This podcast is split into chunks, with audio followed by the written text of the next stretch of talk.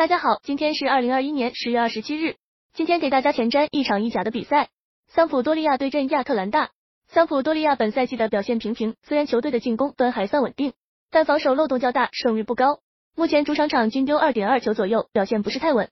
而客队亚特兰大近期连续两场比赛不胜，目前排名欧冠区域之外，球队抢分止颓的意愿比较强烈。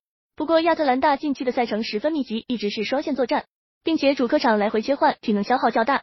不过本场让幅上面来看，依旧是对亚特兰大支撑比较明确。